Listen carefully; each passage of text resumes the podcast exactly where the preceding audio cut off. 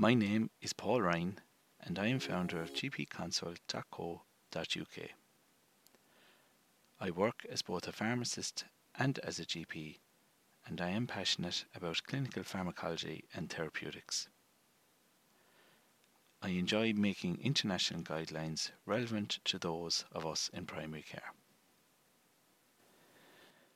So, this is the first in a number of different podcasts I'm going to dedicate to rosacea. And in today's podcast, I'm going to talk about um, how ultraviolet light is an exacerbating factor um, for those patients who have rosacea. I'm also going to talk about the Demodex or hair follicle mite. And, all, and finally, then I'm going to talk about the age of onset of rosacea. So I suppose a few points first. First of all, it's uh, you notice that I called it rosacea as opposed to acne rosacea, and that has been a recent change because there were no comedones present. It's now called rosacea rather than acne rosacea. We know that rosacea is characterized by the color red, and this, you know, the, the patient presents to us with a red face now this red face can be um, it can be transient, it can be recurrent, or it can be persistent. So a, a patient presenting with a red spotty face, we always one of the differentials is rosacea. We also know that it's a chronic and relapsing inflammatory skin disorder, mainly affecting skin and eyes. And finally, we know that it's more pre- prevalent in those with fair skin, blue eyes, and those of Celtic origin. So we we don't we do we don't know the cause of rosacea, but chronic vasodilatation appears to be involved, and there are a number of factors, including genetic factors and and environmental factors for this. So I suppose how to make this relevant to us when we're talking to our patients is to ask them does anyone in your family have a tendency to having a red colored face? You know, so uh, maybe an maybe a parent or an aunt or an uncle um, in the patient's case. So we know that the predisposing factors are number one, Celtic origin, and we do know that UV is an exacerbating factor, so that's the second one. So we'll look at the evidence for UV radiation causing skin damage. So the first clue is the fact that the distribution of rosacea lesions are on chronically sun exposed skin. Okay, so so it's on the face. Now we know that it's more prevalent in fair skinned individuals, and we know that Frank Powell famously called it the curse of the Celts. And if you were to do a skin biopsy uh, um, of the rosacea lesion, there is evidence of solar elastosis.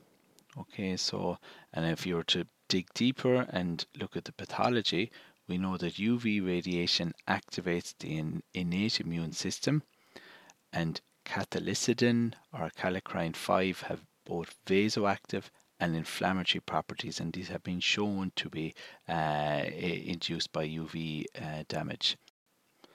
We know that UVB induces cutaneous angiogenesis in mice and it can stimulate the secretion of VEGF2 and FGF2 from keratinocytes. And I suppose, bottom line, one third of patients report worsening of symptoms with sunlight. Now, I suppose just to be clear, high daily sun exposure correlates well with the severity of erythematotelangiectatic rosacea, but it has little effect on the papulopustular or uh, or ocular rosacea. So just to remember that. Now, next thing to talk about is the hair follicle mite, so Demodex folliculorum. We know that this mite lives in sebaceous follicles. We know it's linked to a papulopustular rosacea. And we know that it's sometimes observed in rosacea papules. But what we don't know whether it's an inflammatory reaction to this ubiquitous mite or whether it's an inflammatory reaction to Bacillus oleronius, which is a colonizer of Demodex. So, with regard to Demodex, still the role is unclear. The final point to make is that it's the with rosacea it is not caused by alcohol, but alcohol can exacerbate it.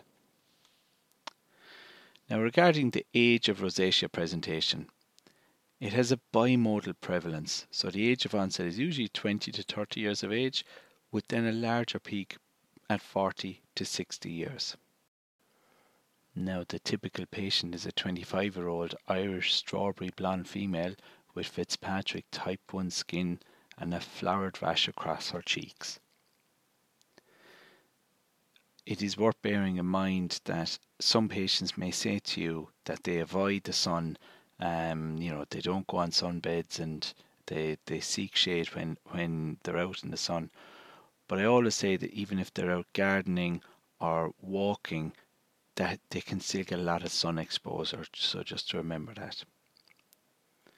Now I'll repeat again, the typical patient is a 25 year old Irish strawberry blonde female. But when you're talking about phymatous change, which I'll be talking about for in a in a later podcast, this tends to affect more males than females. Now that brings me to the end of today's podcast. I hope you found it useful. I'm looking forward to delivering my next podcast.